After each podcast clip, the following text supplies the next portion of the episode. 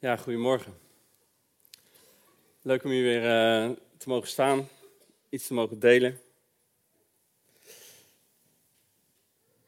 Ik begin altijd hetzelfde voor de mensen die mij de afgelopen 15 jaar in deze gemeente vaak horen spreken. Het was weer zoeken, maar het was echt een leuke zoektocht. En uh, op een gegeven moment, uh, toen het weekend naderde en ik merkte, hey, er komt geen, geen preekje, toespraakje, whatever kreeg ik uh, eigenlijk het idee dat God misschien iets anders in ons midden wilde doen vanochtend. Dus ik ga wel wat delen, maar dat is veel meer een, een springplank voor uh, datgene wat we daarna gaan doen, namelijk de ruimte geven aan mensen die dat willen, om iets te delen van wat God in hun leven aan doen is. Of iets persoonlijker, wat God in jouw leven aan doen is. Maar voordat we dat gaan doen, wil ik kort even stilstaan bij datgene wat ik maar eventjes de zegen van getuigen heb genoemd. En dan bedoel ik niet uh, getuigen in de zin van zoals ik heel lang dat woord heb ervaren. Dan, toen, dan was het synoniem aan evangeliseren. Dat ik aangemoedigd werd, uh, of me aangemoedigd voelde om met mensen die nog niet persoonlijk met God wandelden, die zichzelf nog geen christen noemen of durven noemen, uh, te praten over Jezus en over het evangelie. Vanochtend gaat getuigen ik, ik, denk dat het een, een, ongezond onderscheid is, zeg maar, het getuigen waar we vanochtend over praten en dat type evangeliseren. Maar vanochtend gaat getuigen over het delen van wat God in jouw leven doet, heeft gedaan. Iets daarvan. En, uh, en waarom dit thema? Nou, omdat ik het op mijn hart kreeg uh, om daarover te spreken. Omdat ik heel veel vreugde ervoer toen ik hier uh, binnen mee bezig was vooral. En uh, omdat ik denk maar dat gaan we met elkaar ontdekken de komende weken en maanden. Dat het iets is wat God ook weer centraler in het midden, in ons midden wil leggen. Misschien in de dienst, misschien in de, de andere verbanden waarin we door de week met elkaar uh, onderweg zijn. Maar dat het persoonlijk delen van wat God in jouw leven doet, daar opmerkzaam op zijn, uh, daar vrijmoedig in zijn, moedig in zijn, door er iets van te vertellen. Niet zozeer datgene wat af is, altijd, maar soms gewoon het proces of een beginnetje. Maar die verbinding tussen hemel en aarde, die verbinding tussen Gods woord, hoe hij zichzelf daar openbaart, zijn karakter, de belofte die hij daar geeft, en jou, of als ik voor mezelf spreek, mijn gebroken, soms verwarde uh, persoonlijke leven en omstandigheden waarin ik vaak het idee heb dat ik in de mist ben, maar ook met vertrouwen en met verwachting onderweg ben. Omdat ik al dingen met God heb meegemaakt, waarin hij heeft laten zien dat hij is wie hij is. En waar hij gezegd heeft dat hij dat zal blijven doen. En waar ik het nodig heb dat jullie me vertellen dat dat in jullie leven ook het geval is. Nou, in die dynamiek zijn we vanochtend bij elkaar. Afgelopen dinsdag was ik met wat, uh, wat mannen aan het bidden. Uh, en uh, tijdens de inleiding deelde ik dat ik vorige week vrijdag, dus eh, iets meer dan een weekje geleden, met een mannengroepje met wie ik onderweg ben, ehm, samen was. En een van de jongens die deelde daar dat hij uh, betrokken is geraakt bij een alfacursus. Dat wist ik natuurlijk al, want we, we leven met elkaar mee en we bidden ook met elkaar mee daarin. En dat tijdens het, uh, het Heilige Geest weekend, voor de mensen die Alfa kennen, dat is vaak een bijzonder moment uh, in die cursus. Dat er twee van de deelnemers, in ieder geval twee, waarvan hij het gemerkt had, tot geloof gekomen waren. Eén jonge man, net als hij, die, die die een keer had leren kennen toen ze met wat gasten samen aan het racefietsen waren. En waar hij uitgedaagd was om te bidden uh, wie mag ik uitnodigen? Had hij tijdens het racefietsen het idee, misschien mag ik hem wel uitnodigen. Nou, dat had hij gedaan. En uh, ik kan jullie het hele verhaal niet vertellen, maar die man laat zich nu binnenkort dopen. En er was een vrouw van 70 tijdens die alfacursus. En uh, die was haar hele leven al bezig geweest met, met spiritualiteit. Op allerlei manieren had ze daarnaar gezocht. En die is tot geloof gekomen. En wat zij vertelde, dat vertelde hij mij dus was dat vanaf het eerste moment dat ze daar was in die Alpha-groep in Leiden, en dat er gebeden werd, en ik weet niet of het een gebed voor het eten was of gewoon een gebed uh, aan het begin of einde van de avond, dat ze een vrede ervoer die ze niet kende. Dus in al die tientallen jaren dat zij op zoek was geweest naar het spirituele, naar een diepere vorm van vervulling in haar leven, was het moment dat er gebeden werd tot onze God. Dat er gebeden werd in de naam van Jezus voor haar zo onderscheidend, dat ze een paar weken later zei, bij die God wil ik horen. En ik was ontzettend bemoedigd en ik deelde het afgelopen dinsdag omdat ik met deze groep gasten vaak aan het bidden ben voor mensen die God nog niet kennen. Of die nog niet voldoende vertrouwen hebben opgebouwd om hun leven echt aan hem toe te wijden. En dan helpt het om te getuigen van het feit dat de Heilige Geest in Nederland, jong en oud, kan aanraken, harten kan bereiken. Na 20, 30, 40 jaar of zomaar in een paar weken. Dat vuurt ons aan in ons gebed. Maar waarom ik het bijzonder tof vond, was omdat deze gast die je deelde, ik, ik, ik ken hem goed, ik hou van hem, we trekken al een paar jaar met elkaar op. Die, die, was zes weken geleden samen met mij op een weekend waar de Heilige Geest centraal stond in het onderwijs en in de manier waarop we met elkaar onderweg waren en voor elkaar baden. En hij raakte echt op een, op een voor hem nieuwe manier diep vervuld met de Heilige Geest. Hij begon voor het eerst van zijn leven in tongen te spreken, die vrijmoedigheid die ervoerde hij. En hij raakte betrokken bij het bidden voor bevrijding voor een andere maat van ons, die bevrijd werd van een paar lastige zaken in zijn leven, waar de duisternis ook heel duidelijk een, een plek in had gekregen. En ik sprak hem nu dus weer een paar weken later na dat weekend. En, ik, en we, deelden met elkaar, we waren daar met dit groepje. En ik, ik vroeg aan hem van, hey, wat, wat, uh, wat heeft het in je, in je uitgewerkt? En hij zei, ja, er is zoiets veranderd in mij. En hij had er nog niet helemaal woorden voor, dat maakte verder niet uit. Maar hij zei dit. Ergens is mijn zoektocht altijd geweest dat ik wel geloof dat God er is. Maar dat mijn vraag was, als ik eerlijk ben, is hij er ook voor mij?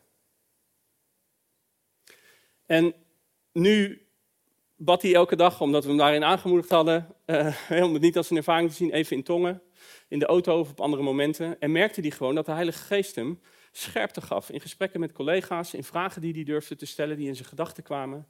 Als hij voor mensen bad, dat er bepaalde indrukken kwamen. En uh, hij zat dus te vertellen aan mij over wat Jezus doet in die Alpha-cursus in Leiden. En dat hij het vertelde. En dat hij dat vertelde vanuit een nieuw vertrouwen van, hey, God is in mijn leven aanwezig en God werkt door mij heen. Dat maakte zijn getuigenis voor mij natuurlijk nog vijf keer zo gaaf dan alleen een getuigenis van iets tofs wat God doet in Leiden. Toen ik bad voor deze dienst, was een van de indrukken uh, die ik zag, was van antennes en van uh, een antenne die, die zeg maar geknakt was, zo'n oude antenne die een beetje zo aan zijn beugeltje naar beneden hing en niet meer echt uh, zoals die oude tv-antennes zeg maar het signaal opvingen. En van een antenne die verroest was en die werd opgepoetst. En ik had de indruk dat dat een van de dingen is die God vanochtend in ons midden wil doen. Dat als we delen met elkaar van wie God is en van wat Hij doet, dat het vermogen, zeg maar, om als een antenne gericht te zijn op Hem en op te vangen wat Hij aan het doen is, opmerkzaam te zijn. Op wat Hij aan het doen is in je eigen leven, maar ook om je heen. Dat dat zal toenemen. En dat is waar we als volgelingen van Jezus ook toe geroepen zijn. Nou, heel kort. De zegen stroomt. Ik lees een paar versen uit Psalm 78. Daar staat het volgende. Het is een lied van Asaf. Luister mijn volk naar wat ik leer. Hoor de woorden uit mijn mond. Ik open mijn mond voor een wijze les en spreek uit wat sinds lang verborgen is. Wij hebben het gehoord, wij weten het. Onze ouders hebben het ons verteld. Wij willen het onze kinderen niet onthouden. Wij zullen aan het komend geslacht vertellen van de roemrijke, krachtige daden van de Heer, van de wonderen die Hij heeft gedaan. Hij stelde een richtlijn, vast voor Jacob en kondigde in Israël een wet af. Onze voorouders gaf Hij de opdracht die aan hun kinderen te leren. Zo zou het volgende geslacht ervan weten en zij die nog geboren moesten worden, zouden het weer aan hun kinderen vertellen. Dan zouden zij op God vertrouwen Gods grote daden niet vergeten en zich richten naar zijn geboden. Dan zouden zij niet worden als hun voorouders, een onwillig en opstandig geslacht, onstandvastig van hart en geest, een geslacht dat God ontrouw was. Een gedeelte waarin Asaf zijn broeders en zusters, zijn volk, oproept om de verhalen van God te vertellen aan hun kinderen. Waarom? Ik ga er niet helemaal induiken, maar zodat zij ook in staat zouden zijn om op God te vertrouwen en dat zij in staat zouden zijn om de weg van God te volgen. Het vertrouwen op God, persoonlijk vertrouwen in wie Hij is, in wat Hij zegt, in wat Hij belooft, in wat Hij heeft gedaan of wat Hij wil gaan doen. En het vermogen om Hem te volgen, hè, met zo'n oud woord, gehoorzamen, of hopelijk niet oud, om Hem serieus te nemen en het spoor te herkennen dat Hij wijst, die zijn direct met elkaar verbonden. En in, dit, in deze psalm en op andere plekken zie je dat niet alleen dus het onderwijzen van de wet van God, wat hij belangrijk vindt, maar juist het vertellen over wie hij is en wat hij doet. Vertrouwen wakker maakt. Hier, hier in, de, in de harten van onze kinderen. We mogen met onze kinderen praten over wat God in ons eigen leven gedaan heeft. Meer dan wat hij zegt, als iets abstracts. Vertrouwen en volgen. Dus de zegen stroomt, heb ik het maar even genoemd. De zegen van getuigen, de kracht van getuigen, die stroomt op het moment dat we hierin bewegen. Dat we delen van wat God doet in ons eigen leven. Hier wordt gesproken over de krachtige daden. Ik ga jullie straks aanmoedigen om ook de kleine en soms kwetsbare dingen te delen die nog niet af zijn. Maar het kunnen ook hele krachtige dingen zijn. En de Bijbel moedigt ons aan om daarover te delen. In Openbaringen 12, vers 11, ik pluk hem een klein beetje uit zijn context, excuus daarvoor. Uh, of tenminste, ik heb geen tijd voor de context. Maar daar wordt gesproken over de, de boze die uh, ooit in de hemel was, de aanklager van de broeders, en die daar nu geen plek meer heeft. Prachtig hoofdstuk wat gaat over het volbrachte werk van Jezus en wat daar in de hemel door is veranderd. Um, maar er staat ook dat het op aarde lastig is, omdat hij nu hier aan het werk is. En hij probeert uh, niet alleen mensen die God nog niet kennen bij hem weg te houden, maar hij probeert de, de mensen die wel bij God horen aan te klagen. En op die manier ook bij God weg te halen. De aanklager van de broeders wordt hij genoemd. En dan staat er in vers 11, openbaring 12 vers 11. Zij hebben hem, dankzij het bloed van het lam en dankzij hun getuigenis, overwonnen. De zegen stroomt niet alleen naar anderen. De zegen stroomt als je getuigt van wat God doet in je eigen leven naar iemand zoals vanochtend even op misschien iets spannendere manier in deze context. De zegen stroomt ook naar jezelf. Jij staat sterker in de strijd in je leven, als ik het even zo mag noemen, in de verwarring die er is. In het, het zoeken van ja, wat is van God en wat niet. Sommige dingen die gebeuren, is het de Heilige Geest of is het toeval? Jij staat sterker als je de vrijmoedigheid ervaart om op op basis van hoe je God kent of, of, wat je van hem weet uit zijn woord, te zeggen, hé, hey, ik geloof dat dit God is. Dan geeft dat niet alleen zegen naar anderen, maar het geeft ook zegen aan jezelf. Je staat, we, we overwinnen staat er door het bloed van het lam en door de kracht van ons getuigenis. Mijn vrouw Josephine, ze kon vanochtend niet bij zijn, maar die nou, gaat door wat dingen heen, zoals eh, wij allemaal, denk ik. En uh, ze was met een, uh, zij bidt elke week samen met een, een vrouw een straat verderop, een vriendin van haar. En toen ze aan het bidden was voor de dingen waar ze nu doorheen gaat en waar ze mee kan, eh, kan stoeien, toen herinnerde God haar aan haar doop. Vele jaren geleden inmiddels. En, en wat er gebeurde, ze, ze deelde het gisteren met mij omdat ze wist dat ik met dit thema bezig was.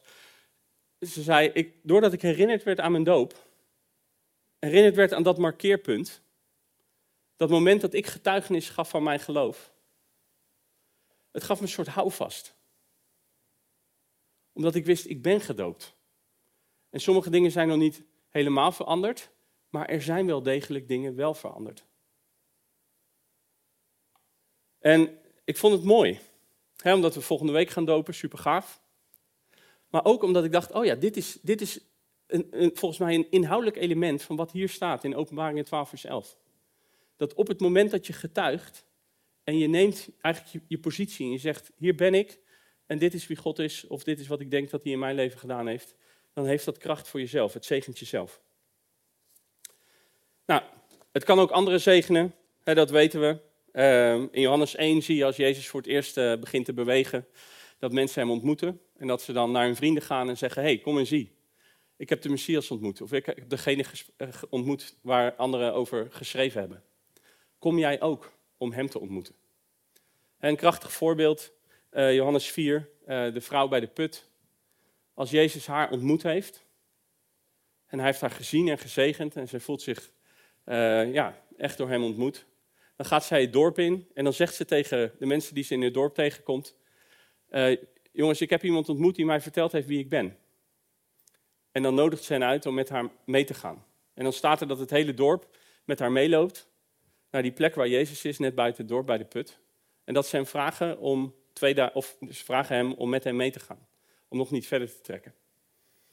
En dan lezen we aan het einde van die encounter, zeg maar, dat Jezus inderdaad met hem meegaat naar het dorp. En dat na een aantal dagen, sommige mensen zeggen, eerst geloofden we op basis van wat jij zei. Hè, dus die vrouw die getuigenis had gegeven van wat er gebeurd was in haar ontmoeting met de Heer. Maar nu geloven we omdat we hem zelf hebben ontmoet.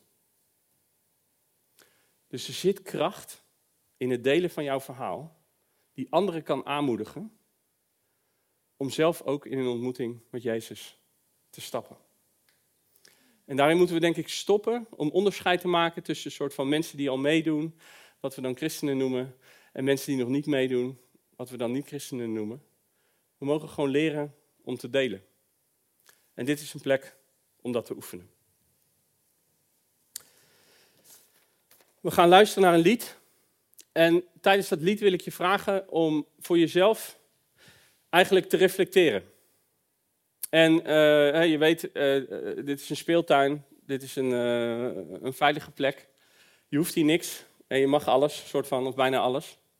Maar wat we na dat lied gaan doen, is open space. Dus ruimte voor jou om iets te delen wat er in je hart is opgekomen, wat er in je gedachten is opgekomen van wat God in jouw leven heeft gedaan.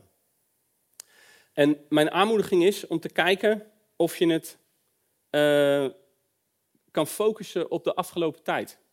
Afgelopen week, afgelopen maand, uh, dit seizoen. Als je daar niks aan moet denken of je merkt, ja, dat, dat grotere verhaal van wat langer geleden, dat, dat brandt gewoon in me.